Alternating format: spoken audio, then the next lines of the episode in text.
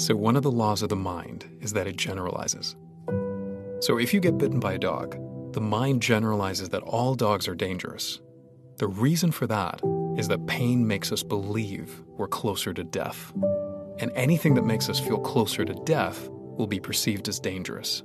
So, in this scenario, the mind will conclude that all dogs are dangerous. Now, even though generalization in this context is helpful, it can be limiting.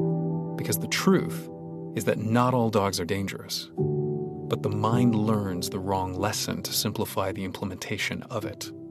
When the actual lesson can be that some dogs are dangerous, or that dogs can be dangerous at certain times and in specific situations. And by avoiding these situations, you avoid the potential danger.